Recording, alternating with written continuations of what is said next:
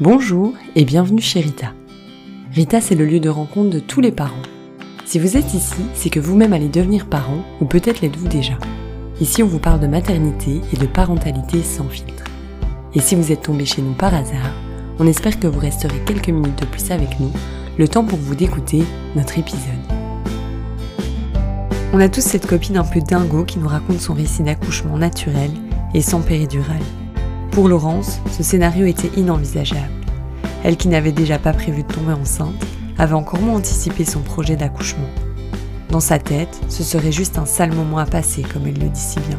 Après cet accouchement médicalisé presque traumatique, elle s'informe et se nourrit de récits d'accouchement naturels, tous plus beaux les uns que les autres. Très vite, elle retombe enceinte.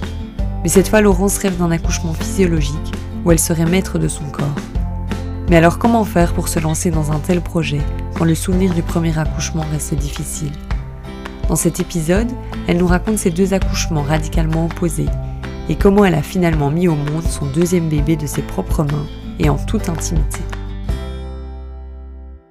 Salut Laurence et bienvenue chez moi. Euh, est-ce que tu peux commencer par te présenter s'il te plaît? Euh, bonjour Anissa, donc je m'appelle euh, Laurence, euh, j'habite dans la région de Nivelles et j'ai 32 ans. J'ai deux enfants. J'ai un petit garçon de 3 ans et demi et une petite fille de 1 an et demi. Et il s'appelle comment alors tes petits loulous? Mon fils s'appelle Nemo, prénom original du coup.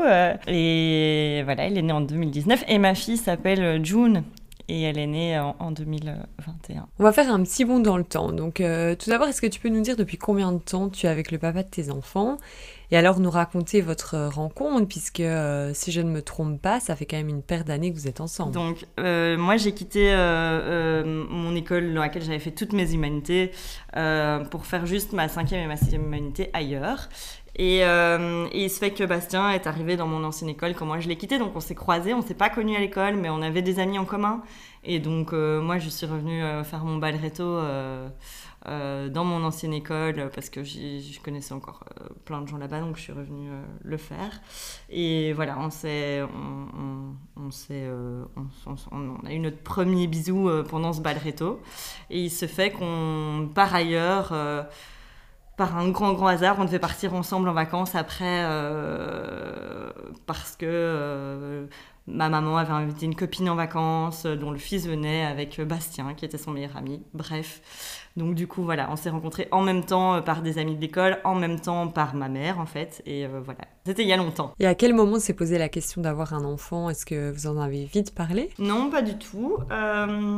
mais c'est vraiment, je dirais, quand j'ai eu 27 ans, quelque chose comme ça. En tout cas, une fois que j'ai eu fini mes études, qu'on s'est, euh, bah, une fois qu'on s'est installé vraiment ensemble, en fait, que moi, en tout cas, j'ai, j'ai voulu être sûre qu'il en veuille. Parce que là, à cet âge-là, moi, j'étais sûre d'en vouloir un jour.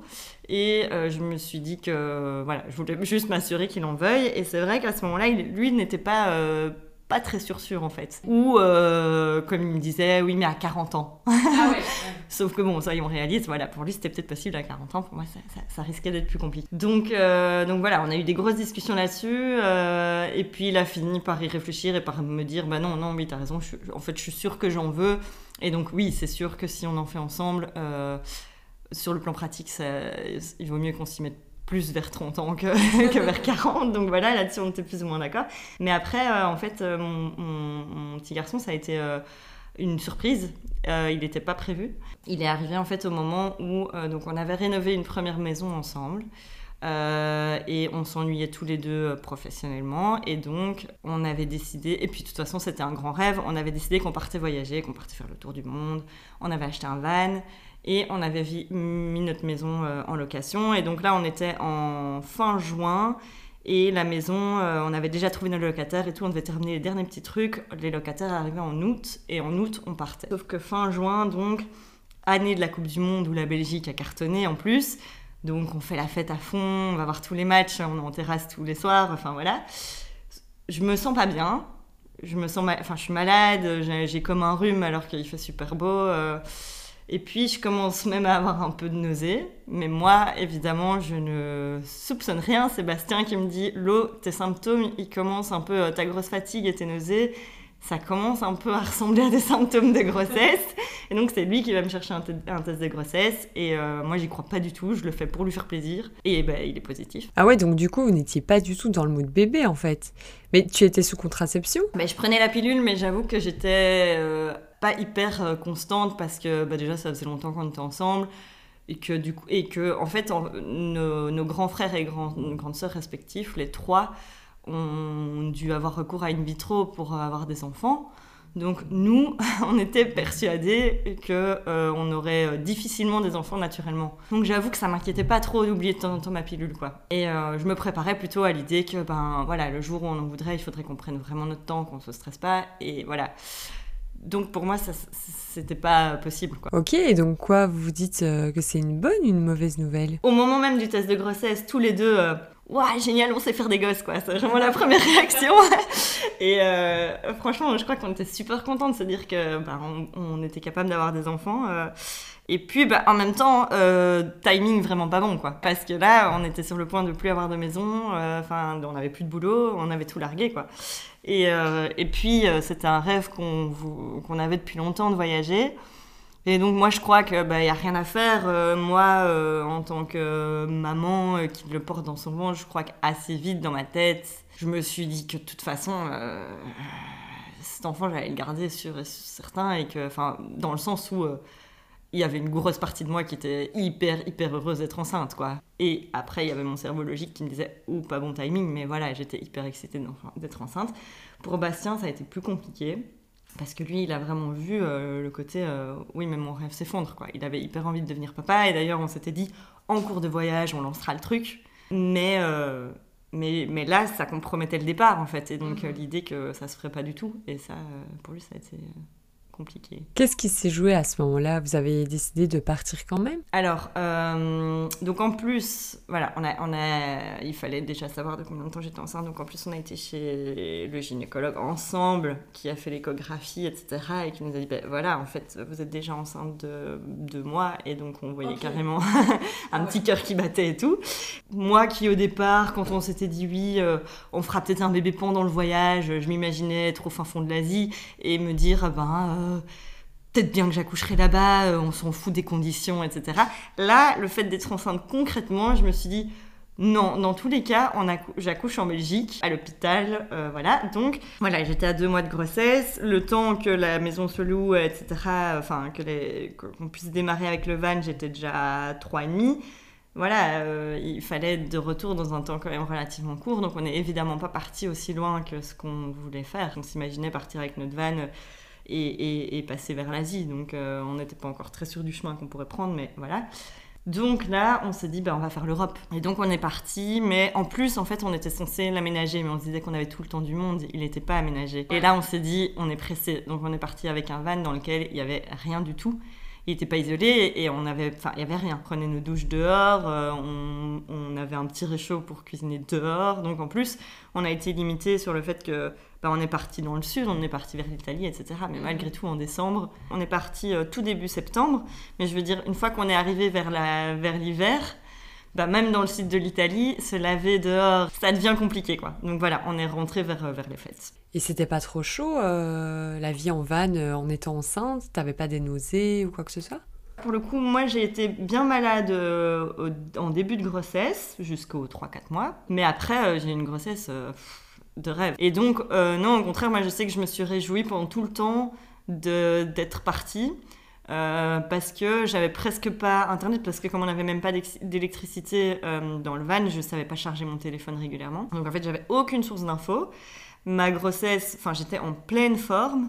je mangeais super bien, j'étais super zen et j'avais aucune source d'infos qui pouvait me stresser sur tout ce que tout ce que euh, mon enfant pourrait éventuellement euh, contracter ou, euh, ou pour commencer à me renseigner sur l'accouchement et à me stresser d'un truc ou d'un autre. Pour le suivi, comment, comment ça s'est organisé? Alors du coup, j'ai fait une, la première échographie obligatoire des trois mois, je l'ai faite avant de partir. Et puis j'ai fait un aller-retour pour la deuxième écho obligatoire qui est vers six mois, en avion. Vous étiez où à ce moment-là? On était dans le sud de l'Italie, donc je suis partie de l'aéroport de Bari, on était dans les Pouilles. Euh, et donc j'ai vraiment fait un aller-retour de trois jours euh, plus pour faire l'écho et, euh, et, faire le test de diabète de grossesse, etc. Et puis voilà, et puis, puis j'ai refait juste la troisième écho obligatoire, mais ça de toute façon comme on est revenu pour les fêtes. Donc j'ai pas fait du tout un suivi hyper rapproché, mais comme tout allait hyper bien. Mais le fait de pas être chez toi, du coup tu dois quand même faire attention à quand t'es enceinte à tout ce que tu manges et tout ça. Enfin, t'as quand même le risque de, de toxoplasmose et de l'hystériose, donc comment, comment tu faisais en fait? La toxo, j'étais immunisée, donc déjà ça c'est cool. Et, euh, mais par contre, voilà, ça reste euh, risqué de, manger certaines choses, mais j'avoue que je suis très peu. Euh, je suis très peu inquiète à propos de ces choses-là, et donc c'est pas quelque chose de bien, hein, je veux dire, parce qu'après, je m'en serais mordu les doigts si, si j'avais provoqué un, voilà, une, une, maladie chez mon enfant. Mais, mais, mais il se fait que j'ai mangé de tout. On s'est même fait un restaurant spécialisée uniquement dans les poissons crus. et j'ai mangé du poisson cru. Donc euh, voilà, j'ai vraiment euh, j'ai pas fait attention du tout. Ah oui, donc tu avais l'air vraiment hyper sereine. Et concernant l'accouchement, tu avais déjà une idée euh, de comment tu voudrais accoucher ou tu t'es un peu renseignée? Bah, Du coup, non. Parce que, parce que bah, donc j'ai très peu accès à Internet et que du coup, justement, je me pendant le voyage, j'ai trouvé ça génial et je me suis vraiment mis dans cette optique. En fait, on a profité de ce voyage pour aussi se dire, euh, enfin, c'était le but dès le départ, mais là, comme il était plus court, on, a vraiment voulu, je crois, le rentabiliser en quelque sorte et on s'est dit, il faut que ce voyage nous aide à, être. Euh, à arriver à vivre plus simplement, à prendre plus le temps, à être plus cool, quoi. Et on a pas mal travaillé sur nous, je pense, chacun à notre manière. Mais du coup, moi, c'était aussi une façon, du coup, le fait d'être enceinte, c'était parfait parce que parce que ça euh, voilà j'ai travaillé sur tout ce côté on prend les choses comme elles viennent. Parce que j'avais quand même un petit stress c'était le fait d'avoir euh, bu beaucoup jusqu'à mes deux mois de grossesse. C'est quand même pas anodin parce que normalement c'est dans ce laps de temps-là que se forme le système nerveux. Et en fait, le, deuxième mois, c'est un peu le pire moment pour euh, boire, parce que comme c'est à ce moment-là que, qui se forme, c'est là qu'il y a le plus de risque de l'endommager. Voilà, de savoir si, euh, si le fœtus va être, euh, si le bébé va, va être porteur d'un syndrome d'alcoolisme fœtal, donc d'avoir, être impacté par l'alcool, on peut le savoir que quand l'enfant a 2-3 ans. Il n'y a aucun moyen de le savoir avant. Donc, c'était quand même un stress que j'avais. Et pendant le voyage, j'ai beaucoup travaillé sur essayer de lâcher prise là-dessus et d'essayer de, de, lâcher prise en règle générale sur ce qui pourrait arriver à mon enfant et de me dire en fait de toute façon je ne sais pas qui va être cet enfant et je ne sais pas s'il va être en bonne santé, que ce soit ça ou autre chose. Et donc il faut que je puisse arriver à prendre les choses comme elles viennent parce qu'en fait je peux rien prévoir de, de, de, ce qui va se passer. Et donc bah, pareil pour l'accouchement, euh, je me suis dit voilà, de toute façon là j'ai pas les moyens de me renseigner mais en fait Bon, alors par contre, j'en avais une vision assez négative, donc mon idée c'était un peu ça va être un sale moment à passer. Donc en fait, ça sert à rien d'y réfléchir à l'avance parce que de toute façon, ça va pas être cool. Donc euh, n'y pensons pas, ne stressons pas avec ça, on ira le jour même, je vais serrer les dents, je demanderai la péridurale si j'ai trop mal, et voilà. Ah oui, donc toi l'accouchement c'est vraiment pas le, truc qui te faisait rêver quoi. Donc vous rentrez euh, fin d'année pour, euh, pour les fêtes, donc vers décembre, et toi, ton accouchement, il était prévu en février. Comment, comment s'est déroulée cette fin de grossesse? Est-ce que tu es restée sereine euh, tout au long? Vraiment, cette grossesse, il y avait juste mon ventre qui était bien visible, mais moi, j'avais la pêche et en fait, j'avais aucun symptôme de rien du tout. Et finalement, comment ça s'est passé alors le jour J? J'ai dépassé la date, qui n'était pas hyper précise, ceci dit, puisqu'on n'avait pas de date très précise. Euh, voilà, euh, de la conception, mais euh, j'ai dépassé la date, donc je commençais à, attendre euh, qu'il arrive. C'est arrivé un dimanche soir, mais alors du coup je pense que le vendredi soir, quelque chose comme ça, j'avais perdu le bouchon muqueux, et donc j'avais déjà dépassé la date de quelques jours, donc je me disais, ah là ça y est, ça y est, ça va, ça, va venir. Et puis le dimanche matin, en fait, je me suis réveillée avec de très légères sensations. J'étais pas sûre que ce soit des contractions, mais je sentais légèrement un truc. Et en fait, toute la journée, ça a augmenté doucement et en fait j'ai passé une journée super zen. J'avais prévu d'aller euh, chez mes beaux-parents, j'avais prévu que ma mère vienne le soir chez moi. Donc en fait euh, j'ai vu des gens toute la journée et tout le monde euh, bah, était au courant que je, voilà que j'avais des contractions, que c'était en train de venir.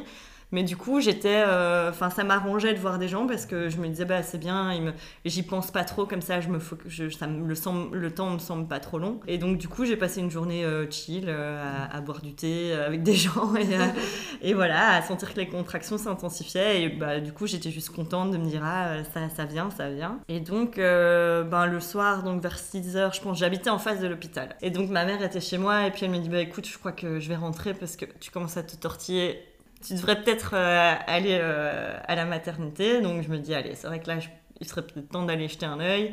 Et donc on arrive tout content, Bast et moi, on était vraiment de bonne humeur parce que ça se passait super bien. Et, enfin, voilà. et puis j'arrive trop fière, elle m'examine, je suis à 3 cm, je me dis, ouais, ça a déjà bien avancé et ça se passe super cool. Donc on le sentait bien, et puis, euh, puis on me moniteur. Et alors là, par contre, donc j'avais des belles contractions, je les gérais, ça commençait à être un peu douloureux.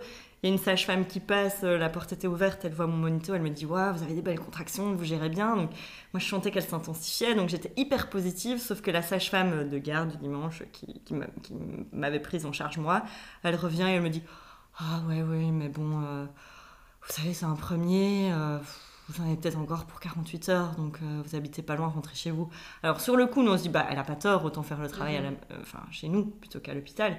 Sauf que moi, a, posteriori, une fois que j'arrive chez moi et que je sens que mes contractions, elles deviennent de plus en plus fortes et que j'ai juste en tête le vous en avez peut-être encore pour deux jours, en fait, euh, c'est la douche froide, quoi. parce que, ouais, ça me déprime complètement parce que du coup, là, il était euh, peut-être 9h du soir. Bastien, euh, comme il avait un peu eu des émotions quand même, il est fatigué, il va se mettre au lit. Puis il se dit, l'accouchement va peut-être avoir lieu dans la nuit, donc il va se mettre au lit, il s'endort direct. Sauf que moi, je suis toute seule dans mon canapé et que je suis en train d'angoisser. Je me dis, euh, mais là, ça commence à faire mal, donc euh, moi, deux jours comme ça, euh, moi, je tiens pas deux jours comme ça. et donc, je, en fait, là, c'est vraiment, j'ai senti toute l'angoisse qui, venait sur moi et enfin, qui, s'emparait de moi. J'étais plus du tout dans du positif, et donc, une heure après, je réveille basse et je dis, bah, en fait, moi, c'est simple, je ne tiens pas deux jours comme ça. Et donc, on retourne à l'hôpital, mais cette fois, plus du tout dans une bonne dans un bon esprit quoi. Cette fois j'étais j'étais anxieuse, angoissée et donc du coup euh, là elle me réexamine, elle me dit ah oui mince vous êtes à 5 cm, je dis mais moi je veux, je veux la péridurale maintenant. Et, et donc c'était toujours la même sage-femme qui me dit ah oui mais là tous les anesthésistes sont occupés. Et là, moi, je faisais la panique totale. Je me dis, bah non, mais en fait, euh, ça va pas du tout aller. et, et, elle me rassurait pas du tout. Et donc, euh, je commençais à, à, perdre le contrôle tout à fait. J'arrivais plus du tout à gérer la douleur. Et, et je la regarde et je lui dis, mais en fait, je vais jamais arriver à le sortir. Et là, encore une fois, elle ne me répond rien. Donc, encore une fois, moi, je me dis, c'est une confirmation, quoi. En fait, je vais pas y arriver. Là, je, là, je, je gère très mal, apparemment. Oui, en fait, elle t'a vraiment pas mis en confiance, quoi, cette sage-femme. Et, et en plus, toi, du coup, si je comprends bien, tu t'étais vraiment pas, en, pas informée euh, durant, durant toute ta grossesse euh, pour l'accouchement. C'est ça le problème, c'est que moi, d'une part, j'étais pas du tout informée. Et elle, pas du tout euh, dans le soutien. Et donc, l'un plus l'autre, euh, j'ai complètement euh, perdu les pédales. Donc, moi, je me tortillais dans tous les sens. Enfin, j'étais, pas du tout zen. Et, donc, je l'ai vécu vraiment très violemment. Et puis, le, l'anesthésiste est quand même arrivé en toute fin d'accouchement, enfin, en toute fin de, travail, en tout cas. Et. Et donc il m'a dit voilà, je, je, vous la pose, je sais pas si ça aura le temps de faire effet. T'étais dilatée à combien à ce moment-là? Euh, 8, presque 9 quoi. Et donc euh, il m'a donné un petit bouton en me disant du coup euh, appuyez autant que vous voulez. Et moi j'ai appuyé là-dessus comme une folle. Et donc c'est vraiment bête parce que j'ai fait tout le travail sans péri. Et en fait j'ai fait la poussée avec une péri hyper forte, forte où j'ai rien senti de ce que je faisais. Et donc en fait ma poussée elle a duré super longtemps parce que c'était très inefficace. Donc euh, mhm. il était en détresse, etc. Avec le recul, tu penses que c'est la faute de ta sage-femme? Tu t'es sentie vraiment mal accompagnée pour, euh, ton premier accouchement? J'avais l'impression qu'elle avait aucune idée de comment euh, accompagner un accouchement. J'ai l'impression qu'elle était là pour l'aspect médical des choses, mais qu'elle avait aucune idée de comment soutenir une femme qui accouche. À part euh, me tendre un ballon ou me placer un, un boudin sous les, sous les genoux euh, pour tenter euh, un peu des positions, voir si j'avais moins mal. Mais à part ça, j'ai eu aucune parole euh, de soutien. donc rien pour me rassurer. Et Bastien, je sais qu'il l'a pas bien vécu non plus parce qu'il me voyait avoir super mal, il savait pas quoi faire. Et voilà, il était dans un coin de la pièce. Et, et quand même, ce côté, je sais que Bastien et moi, le truc qu'on répétait souvent, c'était Ah, on est arrivé dans de tellement bonnes vibes. Et puis, et puis cette sage-femme nous a cassé. Et donc, du coup, voilà, mon impression le lendemain, c'était bah, accouchement euh, plutôt bien, quoi, finalement. Mhm. Mais par contre, plus jamais sans péridurale parce que c'est l'horreur. Et pourtant, donc, t'avais dit plus jamais sans péridurale. Mais en fait, ton, ton accouchement pour ta petite fille, c'est c'est pas du tout passé comme ça, puisque euh, tu as eu un accouchement euh, physiologique, c'est ça? Donc comment comment as eu ce déclic en fait finalement? Il se fait que euh, une fois devenue maman, j'ai traîné beaucoup sur des blogs de maman et que du coup, bah, je suis quand même de temps en temps tombée sur des récits d'accouchement ou enfin voilà sur des, des, articles qui parlaient d'accouchement naturel, des choses comme ça, et que bah, j'ai tout de suite tilté sur ce qui revenait souvent, c'était l'idée qu'il fallait surtout pas sortir la maman de sa bulle. Euh, pour qu'elle puisse être dans des bonnes dispositions pour gérer la douleur, quoi. Qu'il fallait qu'elle se mette dans sa bulle et qu'il fallait pas l'en sortir en lui parlant de choses angoissantes ou en lui posant des questions. Euh. Et ça, cette image de cette bulle qu'il fallait mm, pas éclater, ça m'a directement fait penser à cette sage-femme qui, voilà, qui, moi, c'était le sentiment que j'avais, qu'elle avait fait éclater ma bulle. Et du coup, euh, voilà, je me suis ah, j'ai eu cette conviction qu'en fait, on, on, aurait pu rester sur ces bonnes c'est, ce bon état d'esprit et que l'accouchement aurait finalement pu être une belle expérience parce que là il n'avait pas été désastreux mais j'en avais pas un super souvenir. Et voilà j'avais cette conviction que ça pouvait être vraiment une chouette expérience et que ben j'ai, j'ai eu un premier accouchement qui a été vite sans complications et donc je me suis dit en fait Maintenant que je sais que potentiellement je pourrais avoir un accouchement assez rapide, même si on n'est jamais sûr de ça, mais je me dis bah alors sur cette durée-là, je pense que je pense que c'est tout à fait faisable et que ça peut être chouette quoi. En fait, on était plus ou moins d'accord aussi sur le fait que ce serait probablement notre euh, deuxième et dernier. Je suis tombée enceinte de Jules un mois après avoir changé de boulot. En fait, euh, moi j'attendais de changer de boulot pour oser me relancer dans les essais bébés parce que je me disais bah, je vais pas postuler enceinte etc mais je m'attendais pas à tomber enceinte immédiatement mais moi ma gynéco m'avait justement dit ah vous savez c'est pas parce que ça va vite pour un premier ça se trouve euh, euh, le deuxième, ça va être hyper galère. Euh, enfin voilà. Et on voulait absolument pas attendre trop longtemps parce que. Euh, voilà, on voulait faire le coup du sparadrap, c'est-à-dire que c'était super compliqué avec le premier. Et moi, j'avais dit, si on attend encore et qu'on retrouve des nuits correctes, je fais pas de deuxième parce que je repasse pas par là. donc, donc voilà. donc on voulait pas attendre trop longtemps. Donc une fois que j'ai, voilà, ça faisait un mois que je, je bossais dans, dans ma nouvelle entreprise, j'ai dit, allez, ça y est, on s'y met.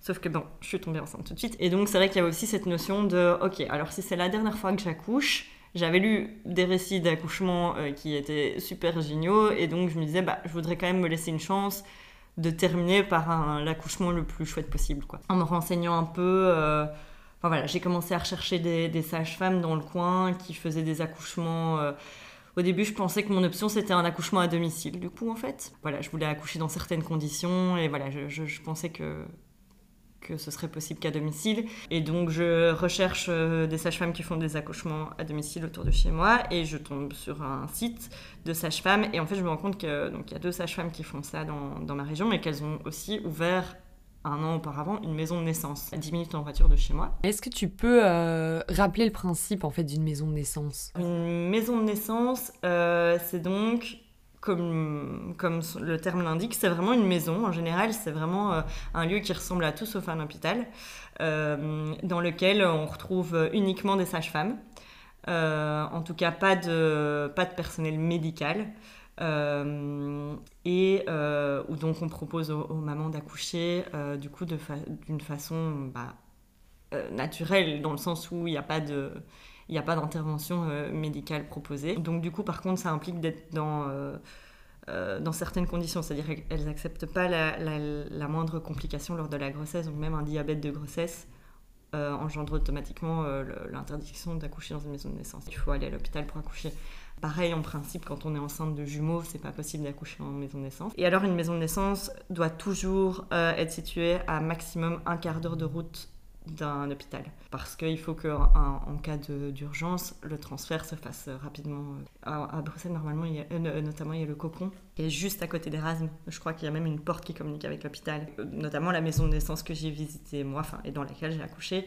Euh, c'est donc une maison classique. Et voilà, ma chambre, c'était du du, parquet par terre. Euh, le lit, c'était un lit double à baldaquin. Euh, enfin voilà, et alors il y a une cuisine en commune. Donc il n'y a que deux chambres dans la maison, il peut y avoir que deux accouchements maximum. Et donc il y a une cuisine euh, dans laquelle on peut se faire à manger tranquille. Il y a une salle de bain.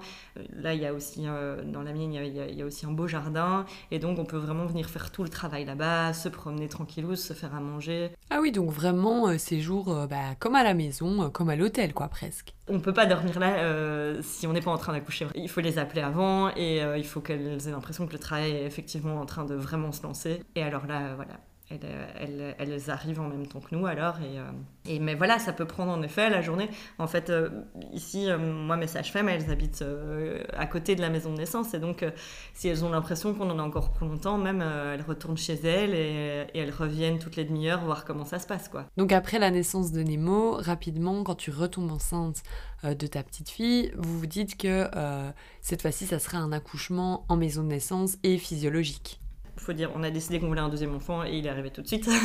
et du coup, je me suis tout de suite euh, renseignée là-dessus. Voilà, je me suis tout de suite dit, bah, ok, moi je veux, je voulais en tout cas euh, essayer de vivre un, le plus chouette accouchement possible. Et donc, ouais, je me suis directement, je me suis dit, on prend rendez-vous déjà et on va mhm. aller voir comment ça se passe et on va aller voir, voilà, on verra ce qu'on en pense après. Il faut dire que Bastien, lui, il était pas très chaud au départ parce qu'il avait donc pas très bien vécu euh, le premier accouchement. Pour lui, ça restait euh, ce moment euh, juste désagréable qu'il voulait zapper le plus vite possible. Et donc l'idée d'en plus se dire que ça allait être fait dans des conditions peut-être pas très sûres, en tout cas pas avec du personnel médical, ça, rajoutait juste une source d'angoisse plutôt qu'autre chose. Donc lui, il n'était pas trop trop chaud au départ, mais bah voilà, comme c'est mon corps, etc., ben, il, il, me suit en tout cas pour en tout cas jusqu'au premier rendez-vous pour s'informer ensemble. Et donc il vient avec moi. Et euh, là, euh, les sages-femmes nous rassurent à fond. Enfin, on est ressorti de là. même lui me disait, ok, là je vois que, enfin, je me rends bien compte que ça a l'air très très safe. Elle t'explique déjà donc il y a plein plein plein de pathologies éventuelles qui sont écartées dès la base puisqu'elle sélectionne que les grossesses hyper où tout se passe super bien et puis alors elle nous explique en fait justement ce côté qu'en fait la plupart des complications au moment de l'accouchement, elles sont euh, détectables bien avant que qu'elles deviennent urgentes. Mais à l'hôpital, comme il y a en général peu de sages-femmes pour le nombre de, femmes en train d'accoucher, elles sont pas à côté de, de, chaque femme pendant tout le processus et donc il se fait que souvent elles se rendent compte d'un problème quand il est déjà vraiment temps d'intervenir. Elles nous ont expliqué concrètement pour chaque complication quels étaient les signes avant-coureurs qu'elles pouvaient détecter. Et elles nous disent, voilà, euh, nous, quand vous accouchez, il y a une sage-femme rien que pour vous. Et donc, nous, on est là tout le long de, de, votre accouchement. Et dès qu'on a un petit signe prémisse de, euh, on chipote pas et on va à l'hôpital, en fait. Ce n'est jamais une urgence parce qu'elle le détecte toujours bien avant que ça, ça, devienne une urgence. Et donc voilà, elle nous disait la seule chose qui peut être une urgence parce qu'il n'y a aucun moyen de le voir arriver avant, c'est l'hémorragie euh, au moment de la délivrance du placenta. Euh, mais voilà, dans ce cas-là, comme elles sont à un quart d'heure de l'hôpital, elles, voilà, elles nous ont expliqué, ça nous est arrivé deux fois. Euh, ben, on a fait venir l'ambulance, ils ont emmené la patiente et, en fait le délai reste tout à fait raisonnable pour, calmer l'hémorragie, enfin pour, voilà, pour transfuser la patiente. Et, il n'y a eu aucun souci au final. Quoi. Enfin, voilà, une fois qu'elles nous ont bien euh, expliqué tout ça par A plus B, finalement, ça nous paraissait très safe. Et quand on a vu l'endroit, on trouvait de toute façon que accoucher déjà rien que rien qu'au niveau du décor, accoucher là plutôt que dans un hôpital, ça donnait envie. quoi. Alors par contre, évidemment, la seule chose qui est très claire aussi, c'est bah il n'y a pas moyen de demander une péridurale. Mais donc ça t'effrayait pas euh, l'idée de ne pas avoir la possibilité de demander la péridurale? Non, parce que ça faisait vraiment partie de ma démarche. Et en fait, j'avais lu beaucoup entre temps et j'ai continué à lire après, mais sur euh, justement tout, euh, tous les mécanismes qui faisaient que la douleur devenait vraiment une souffrance ou pas. C'est-à-dire que bah voilà, je pense que c'est reconnu euh, par, toute la communauté scientifique que la, la douleur, c'est quand même euh, en partie mentale. Bien sûr, il y a réellement une douleur à la base, mais je veux dire qu'elle nous semble insupportable ou supportable, ça se passe beaucoup dans la tête, et dans, dans la tête, mais aussi du coup la tête, elle influe sur le corps. Mais donc voilà, quand on est très stressé, on se contracte. La contraction amplifie la douleur. Enfin voilà, donc il y a, y a, y a tout à fait moyen d'agir euh, sur, sur cette notion de douleur. Quoi. Et donc c'est surtout ça, je voulais par contre être bien prête pour bien gérer cette douleur. Et en fait j'avais lu tellement de récits de, de femmes qui avaient réussi à passer au-dessus et qui du coup disaient que bah, leur accouchement ça avait été un tellement bel événement que je trouvais que le jeu en valait la chandelle. Quoi. Après, avec du recul, je trouve que le plus important est de, de bien se préparer pour en tout cas vivre l'événement de façon sereine. Mais je trouve pas que le, fait de prendre à un moment donné la péridurale ou pas soit un enjeu absolument. Euh, oui, pour toi, le plus important euh, à ce moment-là, c'était de te préparer à gérer cette, euh, cette douleur. Comment, comment tu as fait du coup pour, pour t'y préparer? Au départ, je, je m'étais dit que peut-être que. Enfin, bah, déjà, quand on accouche en maison de naissance, on doit aussi impérativement faire son suivi avec les sages-femmes de la maison de naissance. Et donc, ça, c'est en général, euh, je pense que c'est 10 séances obligatoirement, je crois. Mais donc, parce que pendant ces séances, elle nous prépare, en tout cas en partie. Donc, elle, euh, euh, si possible, quand je dis nous, c'est parce que si le partenaire est fortement invité à se joindre aux séances, parce que, voilà, elles expliquent vraiment toute la physiologie de l'accouchement. Donc, déjà, on comprend vraiment ce qui se passe dans le corps, à quel moment. et elle prépare le partenaire aussi à savoir tout ce qu'il peut faire pour aider euh, la, maman. Euh, elles expliquent aussi justement, et ça c'était le plus intéressant pour moi dans ce qu'elles m'ont expliqué, les phases, euh, dans les, différentes phases de l'accouchement et les phases mentales dans lesquelles on passe. C'est-à-dire qu'il y a d'office un moment, le moment qu'on appelle la phase de, désespérance, où la maman va paniquer et va dire qu'elle ne va pas y arriver. Il y avait une des sages-femmes là, elle a accouché, je crois qu'elle a 5 ou 6 enfants beaucoup d'enfants. Donc elle a accouché un certain nombre de fois et elle a beau l'avoir fait cinq ou six fois, à chaque fois, elle y a quand même un moment donné où elle dit qu'elle va pas y arriver. Tu dis, ben, elle l'a quand même fait cinq fois avant, mais voilà. Donc elle disait, ça c'est inévitable, enfin presque inévitable. En tout cas, toutes les femmes passent par ce moment où ça leur semble insurmontable. Mais du coup, une fois que tu sais que, que tu vas passer par là, tu sais que c'est normal. Là où moi, la première fois, j'ai émis cette idée euh, oralement, en effet, j'ai dit à la, sage-femme, je ne vais pas y arriver. Et comme je savais pas que c'était normal, j'étais convaincue que j'allais pas y arriver. Alors qu'ici, bah, de fait, euh, pendant l'accouchement, j'ai eu la phase où j'ai senti que j'avais très envie de dire, je vais pas y arriver. Je l'ai dit oralement parce que ça me faisait du bien de le dire, mhm. mais je le savais je savais que du coup, c'était pas grave, c'était juste une phase. Et d'ailleurs, je l'ai dit aussi, et, ma sage-femme et, Bastien euh, se sont marrés parce que je l'ai vraiment dit comme ça. J'ai dit, euh, voilà, là, je vous le dis, je sens que je vais pas y arriver, mais je sais que c'est normal, et donc tout va bien. donc voilà, ça change tout de le savoir. Ok, on a toujours aussi, la douleur, elle est toujours là, mais mentalement, on se dit, tout va bien. Et, euh, et en plus, cette phase de désespérance, faut savoir que souvent, ça veut dire que c'est la fin. Donc concrètement, est-ce qu'il y a des exercices que tu as faits? Est-ce que tu as fait des préparations pour, euh, pour le jour J? J'ai pas mal regardé de vidéos d'auto-hypnose pour la naissance. Donc, c'est des vidéos. Quand on dit auto-hypnose, ça veut pas dire qu'on est complètement absent. Et que... Mais c'est juste qu'on se met dans un état de relaxation euh, qui aide à, ne bah, pas se contracter, à, pas, essayer de le vivre le plus sereinement possible. Et donc, je m'étais fait une playlist d'auto-hypnose aussi, et de musique agréable, mais aussi d'auto-hypnose. Tout était prêt pour, euh, pour l'accouchement.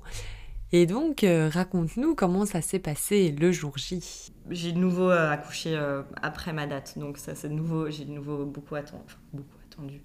Six jours après la date. J'avais un peu peur de devoir être déclenchée parce que là ça voulait dire que mon projet tombait à l'eau. Mais bon voilà, parce que pareil, aucune contraction, rien du tout le calme plat, jusqu'au jour J. Alors je crois que c'était nouveau un dimanche soir en plus à minuit, euh, je m'apprête à. Enfin, voilà, j'éteins mon film et puis là, je sens un tout petit peu, de nouveau tellement diffus que je suis pas très sûre, mais avec ma première expérience, je me dis si, je crois quand même que là, du coup, ça doit être la bonne.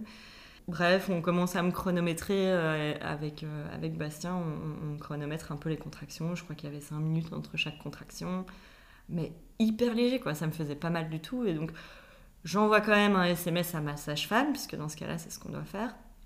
Elle me dit écoute, c'est un deuxième, viens moi, je monte dans ma voiture en me disant Allez, je, sens rien, quoi. Donc, j'ai un peu peur quand même qu'elle me dise de rentrer chez moi une fois arrivée là-bas, mais bon, voilà.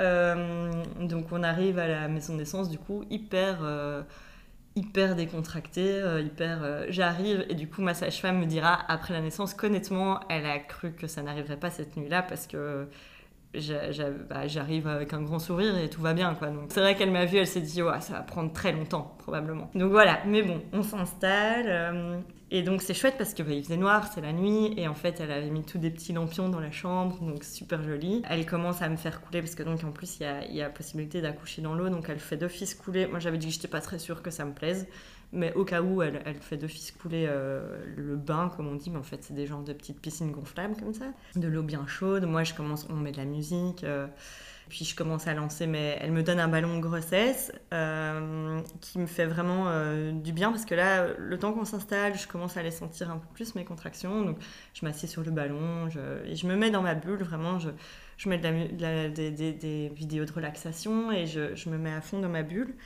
Je gère pas mal. Et puis, euh, bah, doucement, ça s'intensifie. Euh, je, Ça s'est d'abord intensifié une première fois. Du coup, je suis montée dans le. Dans... J'ai été dans la baignoire pour voir, enfin, dans, la piscine chaude pour voir si ça me ferait du bien. Et ça m'a fait tellement de bien, en fait, que j'ai eu l'impression de plus rien sentir du tout. Donc, la sage-femme arrive parce qu'on est seul dans la chambre et elle revient voir toutes les demi-heures un peu pour nous laisser tranquilles.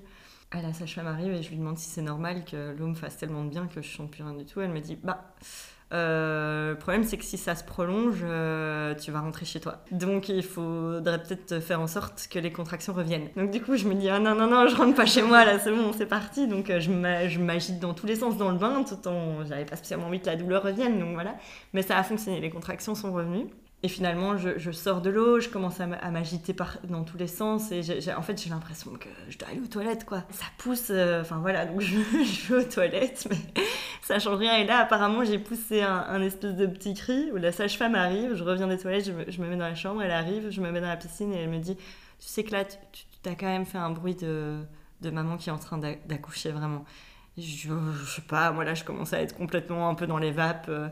Elle me dit si si mais je vais quand même euh, regarder un peu où t'en es. Je suis retournée dans l'eau en espérant que ça me refasse du bien. Et en fait ouais j'ai accouché dans l'eau, je me sentais euh, quand même vraiment mieux dans l'eau et, euh, et, que c'était génial parce que du coup j'étais accroupie et en fait en fait je, je, voyais le bébé sortir et c'est extrêmement encourageant quoi parce que parce que concrètement tu dis ah oui oui je, ben, je vois sa tête et en fait oui tu, tu te sens en contrôle là où moi le, pour mon fils je j'ai été inefficace au possible. Là, à chaque tu le sens en plus. Quand t'as pas du tout de, de péridurale, quand t'es pas du tout anesthésié, tu sens que tu dois pousser quoi. Et, euh, et tu sens que t'es efficace et tu le vois parce que tu vois la tête qui sort à chaque fois un peu plus. C'est hyper, euh, hyper encourageant. Quoi. Je me voyais en train de, de, bah, faire sortir ma fille et c'était génial. Dès qu'elle est sortie dans l'eau, c'est le papa qui l'a attrapée, donc à aucun moment la sage-femme n'a posé ses mains. Euh. Mais donc voilà, du coup, oui, c'est ça, j'ai un peu euh, pas vu le moment arriver. quoi. J'ai vraiment bien vécu le.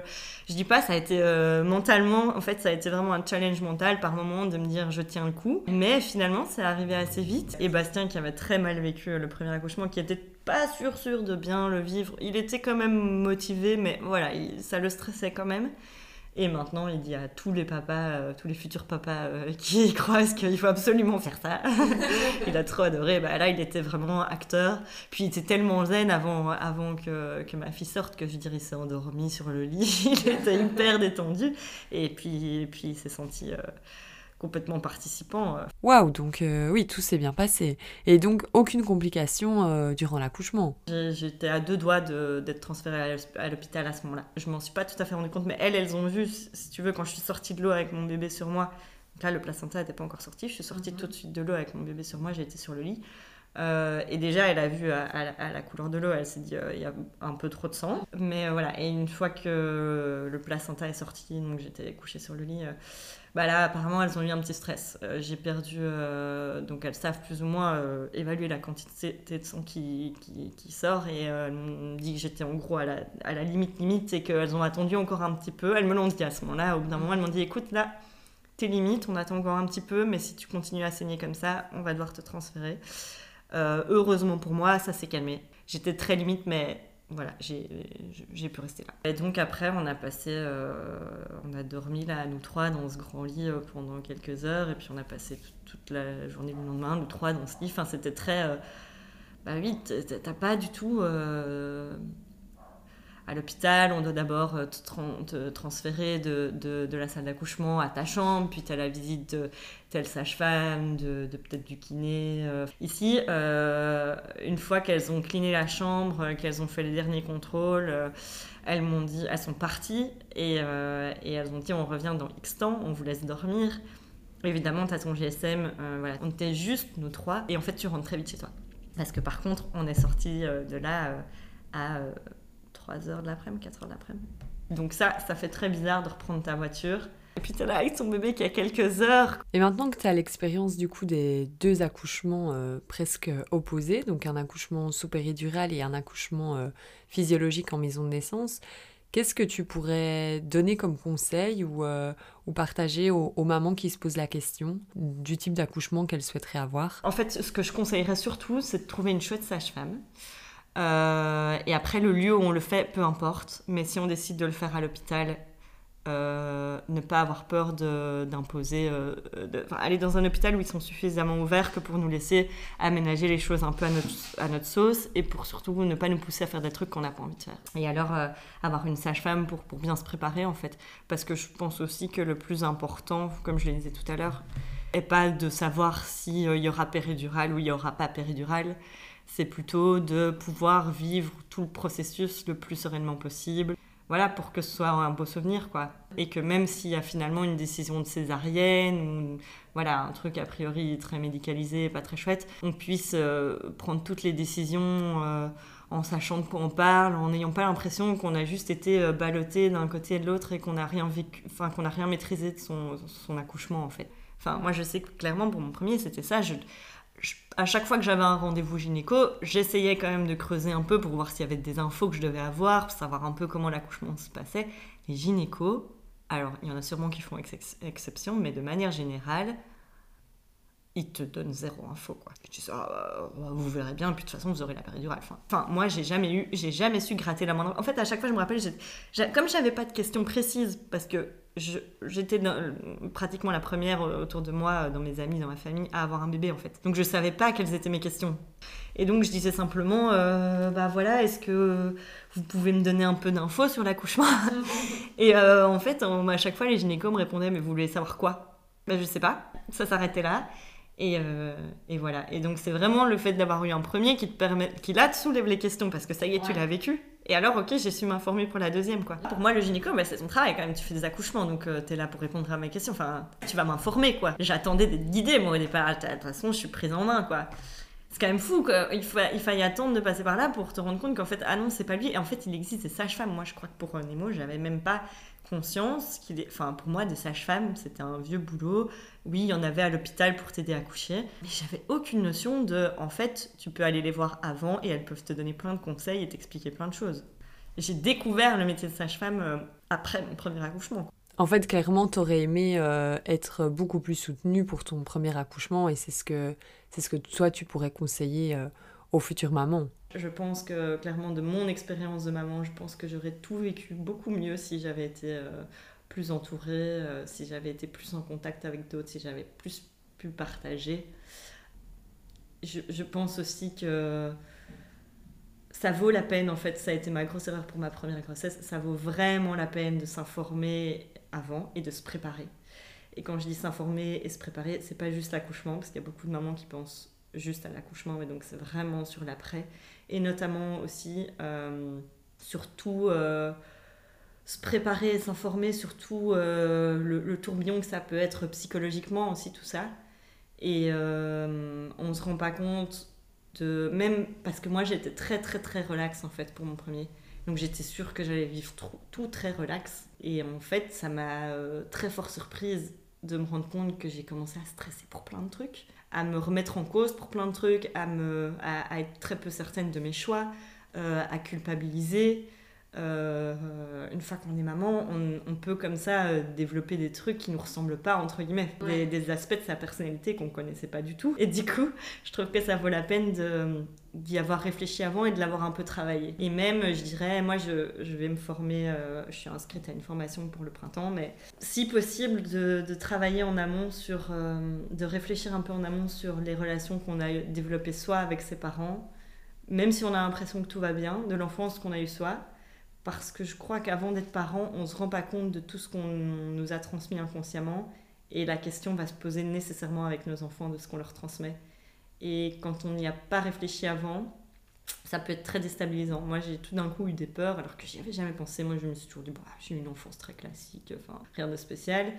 Et puis tout d'un coup, euh, j'ai eu des peurs de transmettre certains aspects de ma personnalité, certains traits de ma mère, où je me suis dit, mais en fait, ça, je voudrais pas que mes enfants euh, euh, deviennent comme ça, mais je sais même pas très bien comment ma mère est devenue comme ça ou comment moi je, suis devenue comme ça. Donc comment est-ce que je peux ne pas leur transmettre certaines choses ou enfin tu vois. Je m'étais jamais posé ces questions avant et ça m'a parfois euh, fort stressée et, en fait, je me rends compte de l'importance de se connaître, en fait, simplement. Je pense que de bien se connaître dans la vie de manière générale, c'est un gros cadeau qu'on peut se faire. Et je pense que faire ce travail avant de devenir maman, quand on peut, c'est une bonne idée. Et si on le fait pas à ce moment-là, on sera probablement amené à le faire par après et ça se fera quand même et c'est pas grave. Ça permet peut-être que le choc soit moins violent. Merci Laurence pour euh, tous ces bons conseils.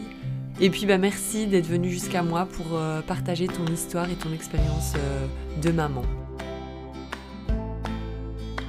Merci beaucoup pour votre écoute. Alors que vous soyez coparents, tata, grand-mère, papy ou proche d'un futur parent, N'hésitez pas à partager, liker les épisodes et à en parler autour de vous pour soutenir ce podcast. Vous pouvez aussi mettre un cœur ou 5 étoiles sur l'appli d'écoute de votre choix.